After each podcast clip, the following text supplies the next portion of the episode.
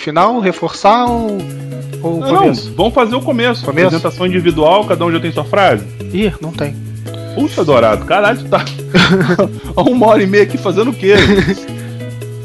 Caralho, o que vocês vão falar? Só pra eu ter uma ideia. Se a minha cara é a cara da empresa... Don't you touch that dial. E aí, Dourado, se inspirou? Beleza. Thiago Marvela, né, cara? Ele segurou...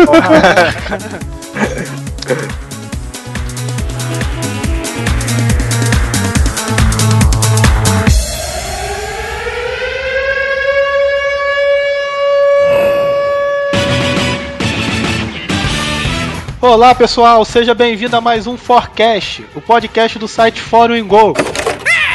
Eu sou o Dourado e a minha cara tá amassada. Aqui é o Rato, se a minha cara é a cara da empresa, a empresa é muito feia. E eu travei. Ai, aqui é o Thiago Dias e eu escondi porque eu não tinha frase de apresentação. Olha isso! Safado!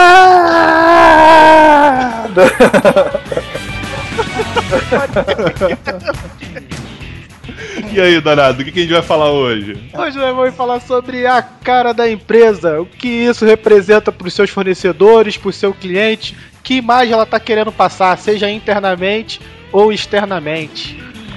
Mas antes disso, o que é esse site? Forumengo.com.br. Foi de aí, Thiago.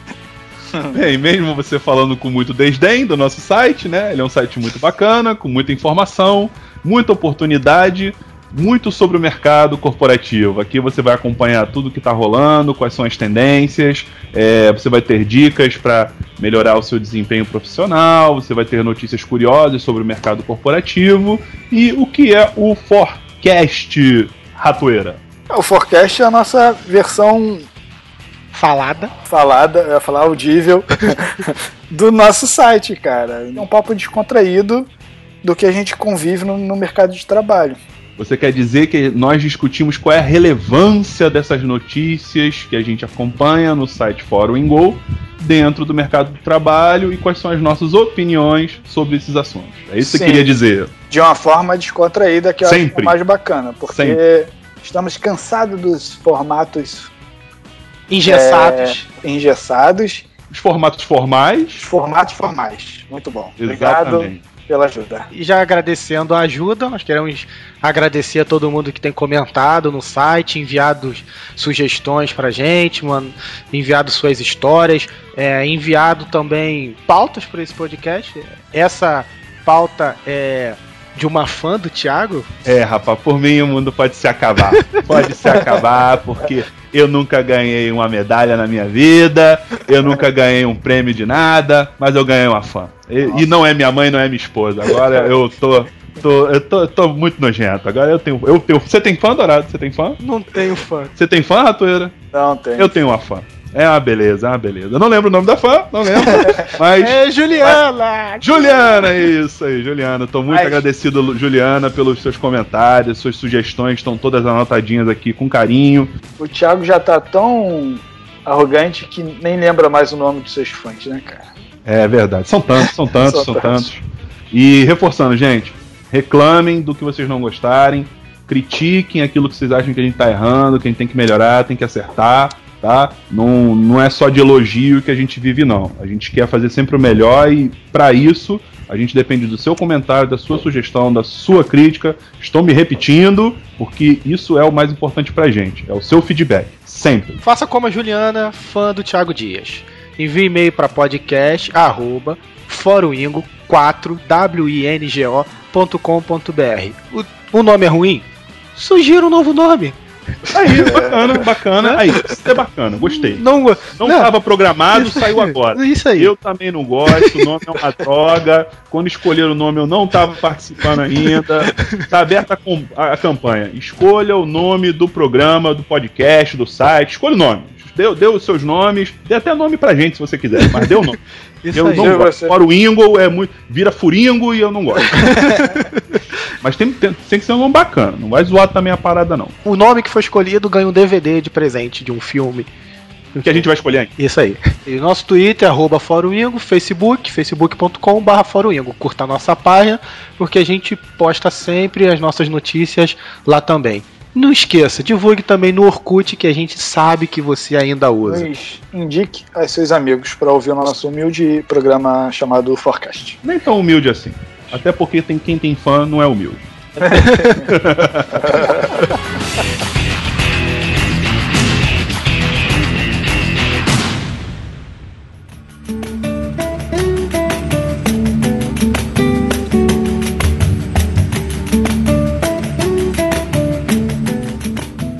E aí, pessoal, por que vocês acham que a empresa está tão preocupada com a sua imagem hoje? Estão fazendo certo? Estão fazendo errado?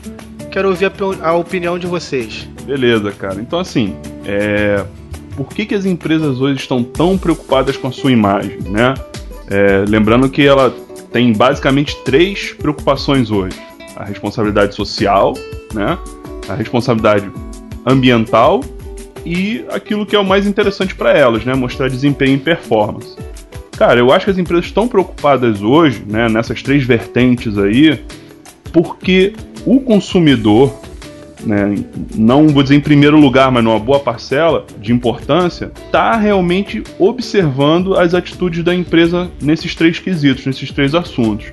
Então, o cliente hoje, ele é mais crítico, né, ele é mais exigente, ele tem mais acesso à informação do que acontece, o que a empresa faz ou deixa de fazer. Vocês se preocupam com isso? Por exemplo, uma empresa que tem a questão da responsabilidade ambiental, vocês se preocupam realmente se elas estão fazendo ou não? Vocês observam isso nas empresas? Na empresa que eu trabalho hoje, né, como é uma indústria, né, e tem emissão aí de gases e tudo mais, ela é bem preocupada com a questão do meio ambiente. Por exemplo, você vai implantar uma indústria e aí ela se preocupa em ver a questão ali da fauna e da flora e tal. E isso acaba, né, passando uma imagem para o cliente, né, e para o fornecedor de outro produto, que a empresa está preocupada, assim, com a questão do desenvolvimento, de gerar, é claro, toda empresa visa lucro, mas também o desenvolvimento ali sustentável. Bem, assim, respondendo a pergunta do Rato, né, que você não respondeu, depois você responde, tá? Cara, eu... pra outra linha. Eu ia falar que eu me preocupo com isso. Mas... agora você não vai falar nada, fala depois. Cara, eu vou te dizer que eu não me preocupo o tempo todo, tá? Tem certas coisas que realmente chamam minha atenção, me incomodam.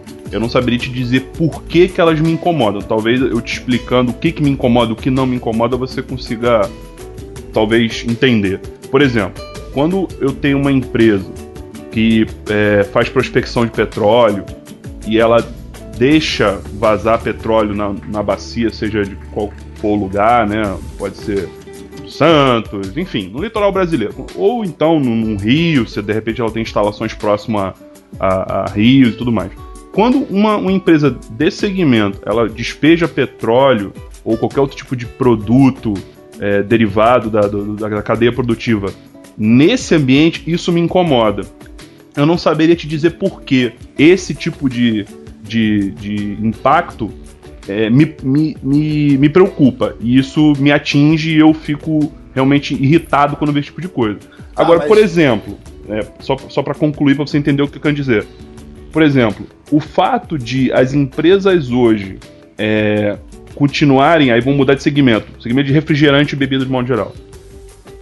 O fato das empresas hoje ainda utilizarem garrafas plásticas para engarrafar, né, os seus produtos, envasar, não me agride tanto.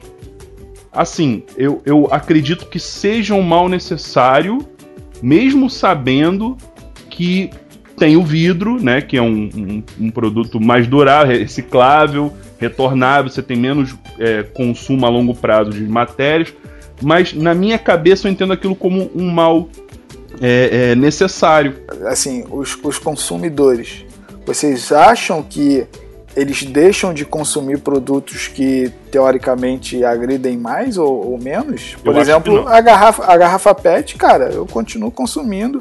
Como eu te falei, é exatamente. Normal, e eu sei o mal que faz, aí o que eu tento é sempre descartar, sei lá, no lixo, não jogar nas ruas e tudo mais. Uhum. É, eu acho que as pessoas não deixam de consumir, não, cara. Assim, pelo menos aqui no Brasil e o que a gente vê nos grandes países desenvolvidos lá fora, eu não vejo o pessoal, pelo menos de maneira que cause um impacto nas empresas, de forma a fazê-las mudar de postura ou de prática, mas eu acho que ninguém para de consumir, não. Hoje eu acho que a empresa está preocupada com essa cara e tudo mais voltada para a questão de fornecedor, cara. Acho que eles e dos governos também, né? Sim, é facilitar a entrada em países e tal. Por exemplo, quando o Itaú lançou aquela campanha do sem papel, deixar o papel para o que realmente é necessário, que era o bebê rindo, a galera se encantou pelo bebê, não se encantou pela campanha, sabe? Uhum. Não achou o máximo, nossa, o Itaú agora diminui o consumo de papel, não. Nossa, que bacana, o bebê chorando, rasgando papel. Não, e a gente sabe que aquilo ali não tem nada de consciência ambiental, ecológica, né, cara? A gente sabe que eles querem reduzir custo, né, bicho? Sim, sim. Né? Porque já foi tempo, acho que só a pessoa sendo muito desinformada hoje para ainda acreditar que se derruba a árvore hoje para fazer papel. Isso não existe mais. Hoje, 100% da produção de papel, de celulose no Brasil, é de mata de manejo. A questão do consumo dessa forma, não tá ligada também à classe social da pessoa? Por exemplo, às vezes o cara vai comprar algo que tem uma estampa lá de reciclado, mas isso é mais caro. Uhum. A mesma questão do papel. A pessoa tem que ter, se ela não vai receber a conta pelo correio, alguma coisa, ela tem que ter um acesso à internet. Então acho que acaba a classe social, né, a classe A e B, sendo mais consumidora desses produtos sustentáveis, e aí não tem um grande impacto para a indústria que está fazendo, já que a maior consumidora às vezes é a classe C, D e E. Exatamente. Ah, cara, o quanto prova que a empresa não está preocupada com o cliente é que, se você optar por receber a fatura via e-mail e tal, a tarifa não baixa. Exatamente, né? Eles reduzem custos e não repassam, né? Eles aumentam a margem. Exatamente. Cara, eu acho que esse podcast tá enfiando a faca no coração de presidentes de empresa, porque sempre o que é passado o foco é o cliente. O cliente tem razão. E em menos de 20 minutos de papo, a gente já definiu que, na verdade, ninguém tá preocupado com o cliente, né? Tarifas que não diminuem, né? Benefícios só para pessoas mais abastadas de grana. Eu acho que a gente já... Não, peraí. Eu acho que a gente tá se perdendo um pouquinho. Na verdade, assim, as empresas mostram a preocupação. A gente tá fazendo a nossa parte, tá mostrando essa preocupação também, né? A gente tá olhando com outros olhos as empresas que praticam, que estão exercendo essas práticas. A gente deu alguns exemplos que realmente, né, pra mim... Nossa classe, que não é, sei lá, D e E, mas ainda assim estamos no meio do bolo. Pra mim, hoje, essas práticas não estão impactando positivamente pra mim. Até pelo fato da gente ser um pouco mais esclarecido e conseguir ver nas entrelinhas qual é o real objetivo dessas práticas, beleza? Então, essa é a parada, porque a gente consegue identificar que a questão toda não é só a responsabilidade social e ambiental, eles estão preocupados com outras coisas e dando essa cara para o consumidor. Fala para o consumidor que quer economizar o uso de papel para não desmatar, e na verdade não é isso, cara. Não é isso? Não foi nesse ponto que a gente chegou? Não, sim. Só que, né, já estava escambando para um outro lado lá, mas agora sim, na questão social... eu já vejo um resultado bem mais efetivo das empresas, né? Então, assim, o ambiental, para mim, parece muito que é para Greenpeace ver, governo ver, né? WWF. WWF ver. Agora, na parte social, eu já vejo realmente uma mudança de postura bacana, e que acho que começou até antes da parte ambiental, da responsabilidade, da preocupação da imagem, quanto à responsabilidade social. Nessa área, eu acho que as empresas estão caminhando certo, estão acertando muito mais do que na parte ambiental. Será que isso tudo não tem relação também com desconto em imposto de renda, essas coisas todas? Olha, eu não sei qual é o mecanismo, né? Agora você tocou num ponto... Porra, cara, você acabou com a minha ilusão, velho. Eu tava achando que as empresas estavam amolecendo, estavam com um coração bom, mas porra. É em volta do ponto que eu falei lá da responsabilidade ambiental. Eu sou muito descrente dessas paradas. Mas eu acho até justo. Se a pessoa tá investindo, por exemplo, onde eu trabalho tem a questão de um vestibular. A maioria das unidades das fábricas ficam em cidades pequenas. E aí, para ajudar a própria população local, prover um ensino técnico na área de química, de informática, né, de automação industrial, dão aquele ensino e aí tem um retorno ali de redução de impostos, como IPI. Aí é justo. Não, ok. Mas deixa eu tirar a descrença do rato rapidinho. Vamos lá. Você não acha muito melhor que a empresa deixe de arrecadar 10 milhões para o governo, que vai pegar e meter no bolso ou aplicar mal pra cacete, ou você pegar esses mesmos 10 milhões e deixar a empresa aplicar da melhor forma e você vê isso concretamente ali, produzido num projeto social? Sim, entendi.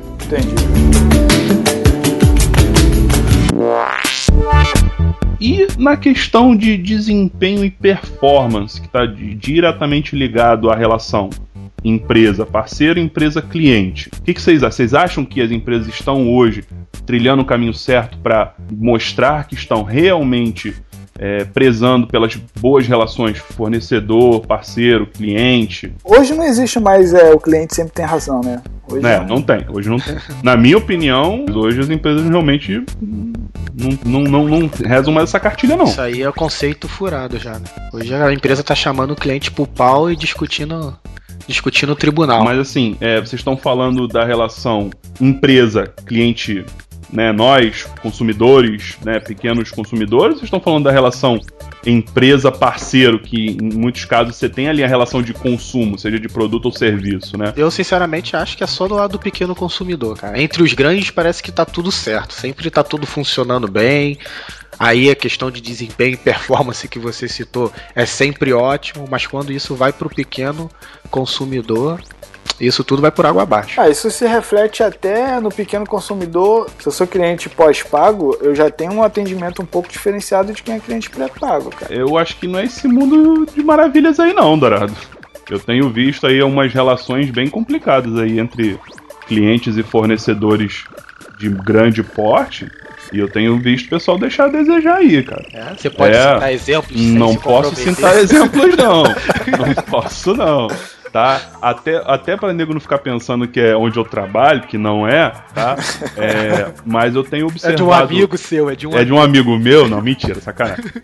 Olhando de fora, eu tenho visto relações entre clientes e fornecedores terceiros que o negócio não tá muito alinhado, não tá muito coeso dentro daquilo que as empresas esperam e oferecem, não. Quanto menor a concorrência, maior o descaso das empresas prestadoras de serviço, fornecedores.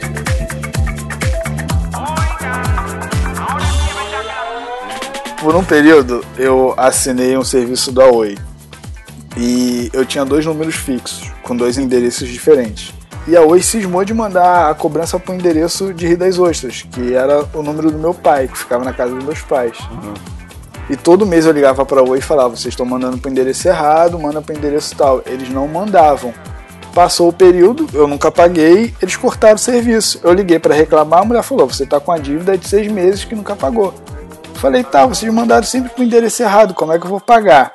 Ah, faz o seguinte, senhor. É só o senhor pagar agora esses 6 meses em 3 parcelas. Eu falei, não, querido, não dá pra fazer isso, porque eu contratei um serviço mensal. Uma coisa é você tá programado pra pagar 6 parcelas de 50. Outra Exato. Coisa é você tá programado pra pagar 3 parcelas de R$100. E a atendente simplesmente falou, o sistema não parcela em mais vezes, só em 3 vezes. Eu falei, e o que eu faço? O senhor paga em 3 vezes. Eu falei, não vou pagar em 3 vezes. Aí a gente vê que a empresa realmente ela não está preocupada com a imagem junto ao seu cliente, né, cara? Porque você vê, a empresa ela não tem uma política de, num caso excepcional desse, que qualquer debilóide conseguiria raciocinar e te dar razão na tua questão, e subir com esse assunto pra alguém que pudesse liberar isso, né? É, essa é a questão. Na hora de botar a Daniela Suzuki na televisão sorrindo, vendendo... Mas Daniela Suzuki não é da Tim. Ah, temos com a Tim também. Problema com a Tim também. É, tudo é a mesma coisa. Botar sorrindo lá, falando que pô, nossos clientes satisfeitos, venha pra cá e seja feliz. A Oi é o Rodrigo Santoro. É o Rodrigo... Então já começou errado. Então assim, eles fazem, mas na hora de pegar o teu problema e te botar no colo e falar assim, não, realmente, senhor, isso aqui não faz o menor sentido, nós vamos ver e vamos dar uma solução. Qual é a cara que a Oi te passa? Oi, simples assim. E nunca é simples. Nunca é simples. Latim diz que você é pra você viver sem fronteiras, mas só se lá em casa for uma fronteira, caramba, de algum país, cara. Porque não funciona. Eu acho que o atendimento não deveria ser tão engessado. Mas como já foi citado que os clientes nunca têm razão, hoje eu tô igual o Rato. Eu tô descrente de um serviço bem prestado. Isso que você falou agora, eu tava aqui pensando, eu fiz uma relação de proporcionalidade entre a responsabilidade de uma pessoa dentro da empresa quanto à imagem dela. Traga pra pauta, uma coisa, por favor. Olha que relaçãozinha... Que eu mantenho na minha cabeça. Poucas pessoas dentro de uma empresa impactam muito mais na imagem dela do que algumas outras tantas. Eu não sei se eu me fiz entender direito. Assim, por exemplo, vamos usar o caso da Oi. A Oi tem lá, sei lá, 10 mil, 100 mil, 50 mil atendentes. Uhum. E esses 50 mil atendentes impactam muito menos na imagem da Oi com relação à prestação do serviço dela do que, de repente, um diretor. Não, cara, eu não sei. Eu até entendo a questão do diretor. Acho que a responsabilidade, sim, é do diretor. Mas eu acho que quem molda a cara é o atendente, cara. Eu acho que é porque é o que tem um contato com o cliente. Cara, eu acho que sempre a pessoa que tem um contato com o cliente mostra a cara da empresa. Isso pra qualquer empresa, qualquer serviço, qualquer empresa. Até a questão hospitalar, cara. Quem tá ali na frente pra fazer a sua ficha é quem tá mostrando a cara. Então, peraí. Não, Rato, pô, não, cara. Olha só, você quer a internet de 10 mega na sua casa. Você liga pra atendente, a atendente fala pra você que na sua casa só pode ter internet de 1 mega. Aí você vai falar, pô, mas na casa do meu compadre tem de 12 megas. Por que só pode ter 1 mega? Então, cara, não é culpa dela, é culpa do diretor que não quis investir na porra da fibra ótica que traz a banda larga pra tua região pra poder te proporcionar a porra da internet de 10 mega, cara. Mas quem botou a cara foi a atendente. Eu sei que a culpa não é da atendente. Aí tu dá na cara dela. Ela só podia me dizer dela. Aí tu desabafa na orelha dela. Mas é isso, Thiago. O jeito que é falado, o jeito que é informado, o jeito que é passado pro cliente, eu tô falando com ela, não tô falando com o diretor. Não tem uma pessoa superior a ela que ela fala assim, ó, senhor, eu tenho a limitação de parcelar em 6 vezes.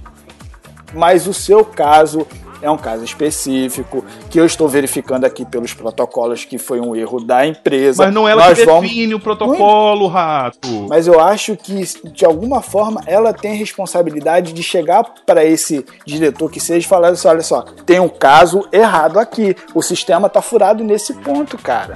Por exemplo, quando vocês têm problema com o sistema de vocês, você chega pro cliente e fala assim, ó, o sistema é assim que funciona, e beleza. Você não passa para frente, você não chega pro seu cliente e fala assim, ó, cliente X, o sistema tem uma falha nesse processo. Eu vou levar para cima e eles vão resolver isso, tá entendendo? Mas eu só vou fazer isso, ô Rato, se internamente eu tiver essa abertura no protocolo.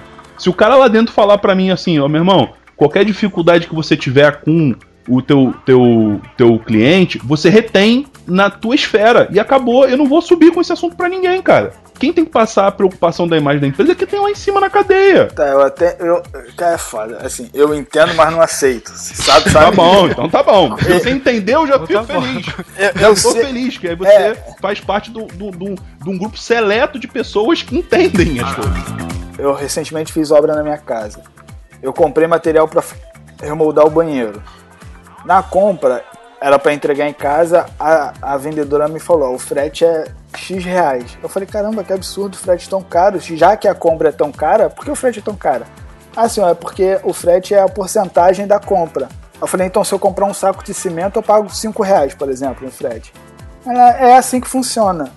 Eu, tá bom, muito obrigado, compra, entrega. Entregou. Voltei nessa mesma loja pra comprar um outro material, conversando com o atendente, com o vendedor. Ele perguntou, vai entregar ou o senhor vem buscar? Eu falei, não, vem buscar porque o frete daqui é um absurdo. Ele olhou pra mim, cara, e falou baixinho: eu também concordo. Aí você tá entrando. Eu vou te falar que eu me senti mais confortável quando o cara falou: eu também concordo. Se solidarizou com você, né? Porque ele, foi isso que ele falou, Thiago. Ele falou: cara, eu não posso fazer nada, mas eu também acho um absurdo, cara. Eu falei: essa é a realidade da sua empresa, que você trabalha. Então você entrou numa questão que a gente queria abordar, que é a imagem da empresa internamente, né? Que às vezes o colaborador não concorda com algumas práticas e a empresa às vezes está tão preocupada com a imagem dela da porta para fora e esquece como isso está impactando os colaboradores, né? Os seus funcionários, enfim. Aí eu volto à questão da ponta. Não será que hoje a necessidade do trabalho faz com que o atendente, o vendedor, o cara que está na ponta do processo também cague pro cliente? O que você acha, Dourado? Oi. Oi? Simples assim. Simples assim, né? Oi. Não, eu tava pensando que a Oi e a Tim nunca vão querer patrocinar o podcast. Aí me bateu uma tristeza. Caralho, é demais.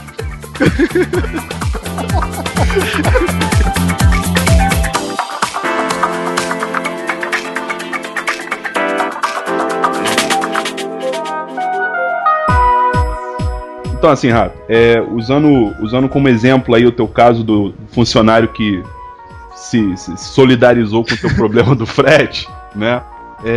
Será também que as empresas não estão muito preocupadas com a imagem externa e não estão esquecendo da imagem interna, né? Assim, como elas aparecem para os funcionários? E eu tô vendo aí que o cara acha um absurdo uma prática dessa, né? Então, assim, internamente...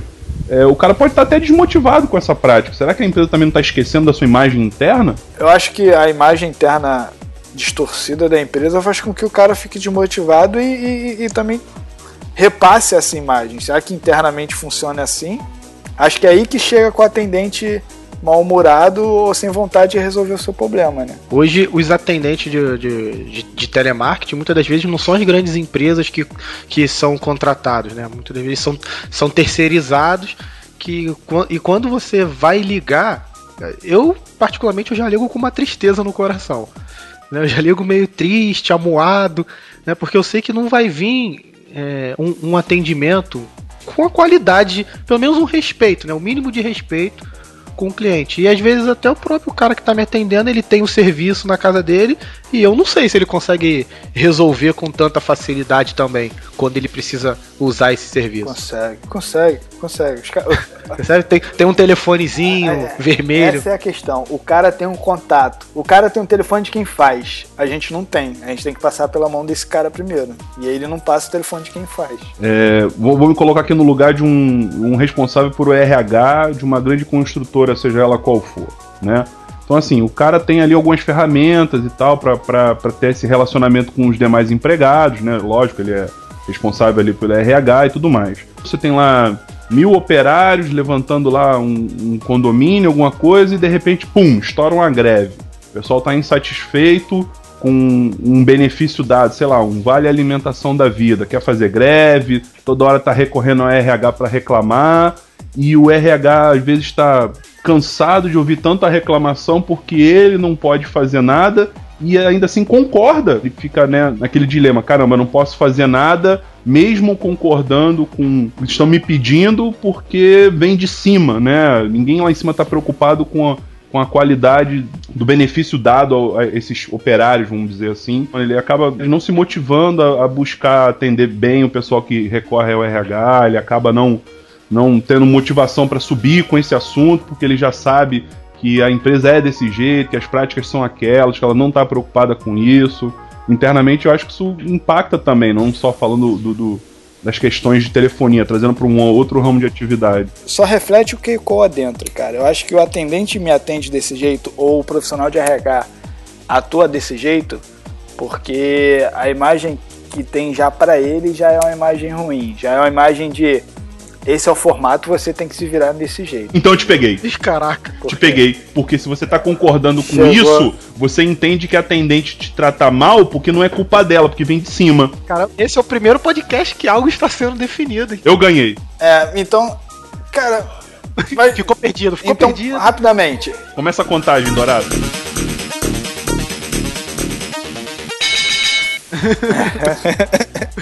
Qual é a solução? Não tem solução. Tem solução. O cara que tá lá no miolo, né, da organização, né, vamos usar o esqueminha da pirâmide, do meio pra cima, tem que se preocupar mais com o que tá acontecendo lá embaixo. Né? Se ele tá tão preocupado com a imagem da empresa, tem que se preocupar internamente, externamente, com a relação dela com o fornecedor, com a relação dela com o cliente, com a relação dela com os parceiros, seja socialmente, seja ambientalmente, para tudo isso, no final das contas, impactar no desempenho, na performance, e ela ter a imagem que ela vende e que muitas vezes ela não entrega.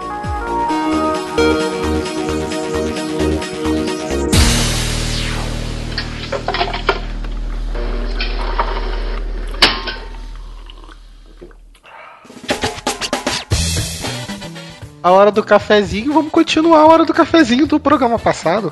Olha só, vamos dar spoiler, por favor. Vamos dar, claro, muitos. Ué, mas a gente vai... Olha só, gente, hora do cafezinho no trabalho é pra quê? Pra falar do que nós fizemos, do que nós curtimos e que nós achamos que as pessoas devam curtir também. Então, assim, o filme já tá 3 semanas em cartaz, entendeu? Quem viu, curtiu.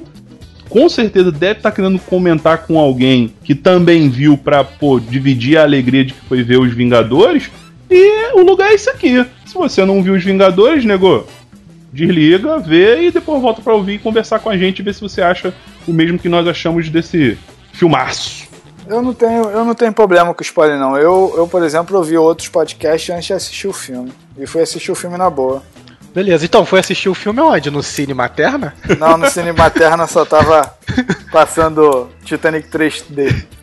Se você tá ouvindo esse podcast pela primeira vez e começou pelo programa 4, né? Esse é o 4? 4. Dá uma ouvidinha no 3 você vai entender o que é o Cine Materna e você volta a rir com a gente aqui. Cara, foi, mas eu arrisquei, né? Meu filho dormiu dentro do carro, eu falei, vamos pro cinema que vai chegar lá, tá dormindo. Cara, estacionamos, o moleque acordou. Parei o carro, o moleque acordou.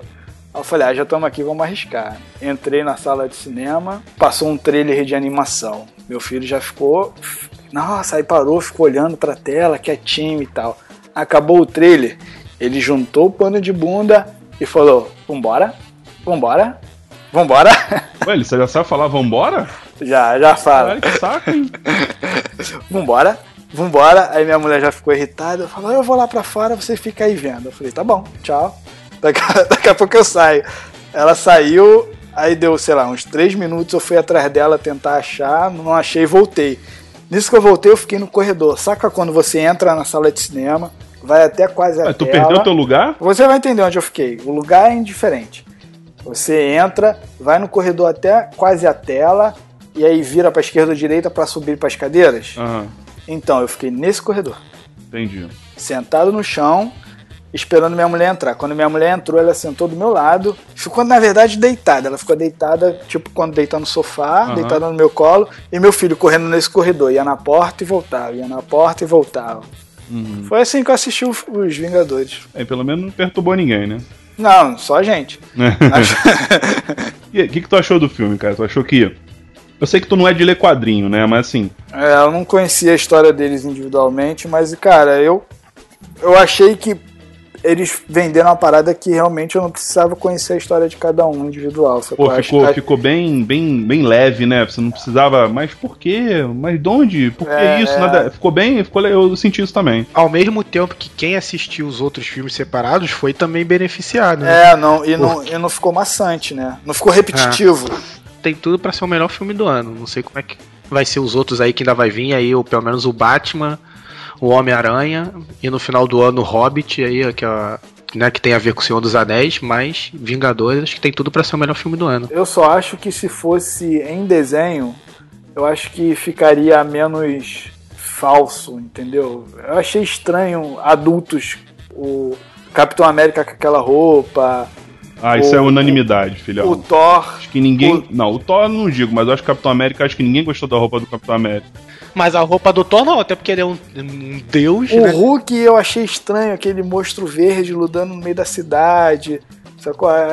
Foi difícil. Cara, não fala do Hulk, que o Hulk é o melhor. O Hulk é o melhor. Sim. Apesar de que eu achei aquele Hulk meio fraquinho.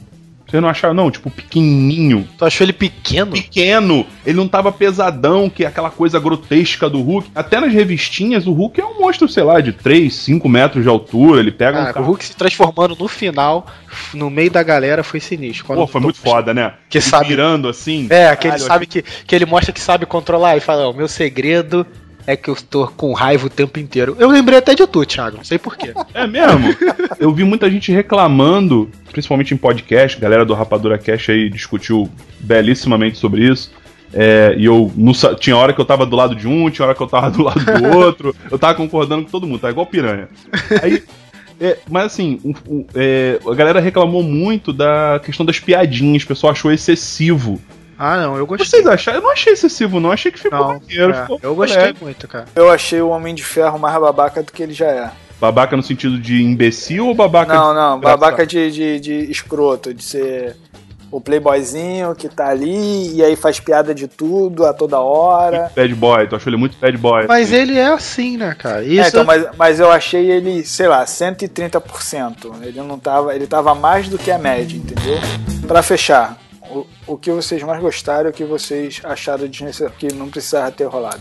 Cara, o que eu mais gostei realmente foi a questão da ação. Não. Tô falando, qual a melhor cena e qual a cena que não precisava ter tido? A cena? Ah, tá. Pô, cara, aí desculpa, mas... A melhor pra mim é quando o Hulk pega o Loki pelas pernas e bate igual... Caraca! Igual bate-bola no Carnaval do Rio. Ah, isso! Lá. Muito maneiro, né? Demais. Agora, desnecessário... Pra não dizer que gostei de tudo, aquela porra daquela flecha virada pra trás do Gavião Arqueiro não precisava. Né? Virar pra trás sem olhar e dar uma flechada... Porra. Oh, estilo Ronaldinho Gaúcho. Não, Ronaldinho Gaúcho, caralho. Aquilo ali eu achei muito escrotíssimo. Eu vou falar da cena da armadura pegando o Homem de Ferro no ar. Porra, isso é muito foda, tá? Eu acho a parte de transformação, de colocação e retirar de armadura do Homem de Ferro show. E sempre foi evoluindo, né, nos filmes e tal. Sempre fica mais forte. Aí nesse ele já aparece entrando na Torre Stark, retirando a armadura, que é show. Ele andando, mas quando a armadura pega ele no ar... É muito maneiro. Eu confesso que eu prendi a respiração na hora, meu irmão. Quando eu vi ele caindo, que eu vi a parada chegando, eu falei, caralho, olha isso, moleque. Tu vê que a armadura é tão perto do chão que ela dá tipo uma plainada ainda, né? Pra segurar, ele fica meio se equilibrando assim, porque pega ele muito no finalzinho. Sai voando, caralho. É muito... Isso é um track de responsa. Pra quem trabalha com vídeo vai entender. Boiaram. Momento babaca do rato. Boiaram. E o que você achou desnecessário? Eu achei a cena depois dos créditos desnecessária. Ah, não achei não. Quando a berinjela virou pra trás e olhou, eu falei, puta que pariu, olha só, meu irmão. Eu achava que podia ser outra, tanto que eu vi aí, andei andando aí na internet, que nos Estados Unidos a cena é outra, né? São eles no restaurante comendo lá o que o Homem de Ferro prometeu, não é isso? E é muito engraçado, né? Porque eles é tipo uma lanchonete mesmo, tipo um Bob's, um McDonald's da vida, e aqueles caras, tipo, tudo de roupa, né? De super-herói. Tudo fantasiado. É. E tu, Rato, tu curtiu o quê? Tu achou desnecessário o quê? Eu gostei muito, foi do Hulk tentando pegar o martelo e quando afunda o chão também. É pressão, né? Ele puxa o martelo e afunda o pé no chão. Eu achei desnecessário, que gerou uma motivação desnecessária no filme, foi a morte do nerd lá, que queria o autógrafo do Capitão América nas figurinhas do... Ah, não. Que ele tinha colecionado. Mas se ele não morresse, bicho, cara, precisa contar por quê. Cara, foi a parada, né? Parada que o Nick lá falou, o Nick Fury falou, não, eles precisavam de uma parada, porque eles só estavam brigando. A parada era defender a Terra, não era vingar a morte do cara, entendeu? Mas até aquela altura o nego tava cagando pra Terra, meu irmão, cada um tava com seus problemas ali, entendeu? Mas eles falam no filme que eles iam vingar a Terra, entendeu? Eu acho que a motivação seria essa, a vingar, no caso, defender a Terra. Personalizado na morte do agente lá, cara. Então é isso. É isso. Então, não assistiu, vai assistir. Não estamos recebendo nada por isso, só queremos que você se divirta. Mas não que alguém não queira pagar, né? A gente também tá pagando, né? Por que não? Por que não? Pode fazer um filme aí de fundo de quintal, patrocinando, a gente fala bem. Um filme de fundo de quintal patrocinar bem, né? Só me chamando pra editar já tá bacana, entendeu? Eita!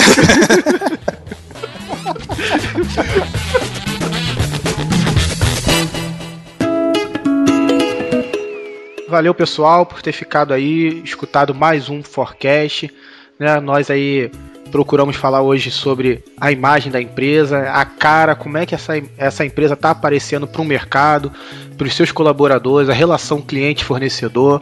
Se você achou que faltou alguma coisa, não deixe de comentar, não deixe de enviar o seu e-mail. Né? Vai lá no nosso site www.forumengo.com.br. Todos os nossos contatos estão lá. Você acha a gente de qualquer forma. Se não achar, eu vou deixar o meu telefone e você vai ligar pra mim e vai falar: ó, não gostei, quero falar disso. Se tiver sinal na sua casa, tudo bem. Eita!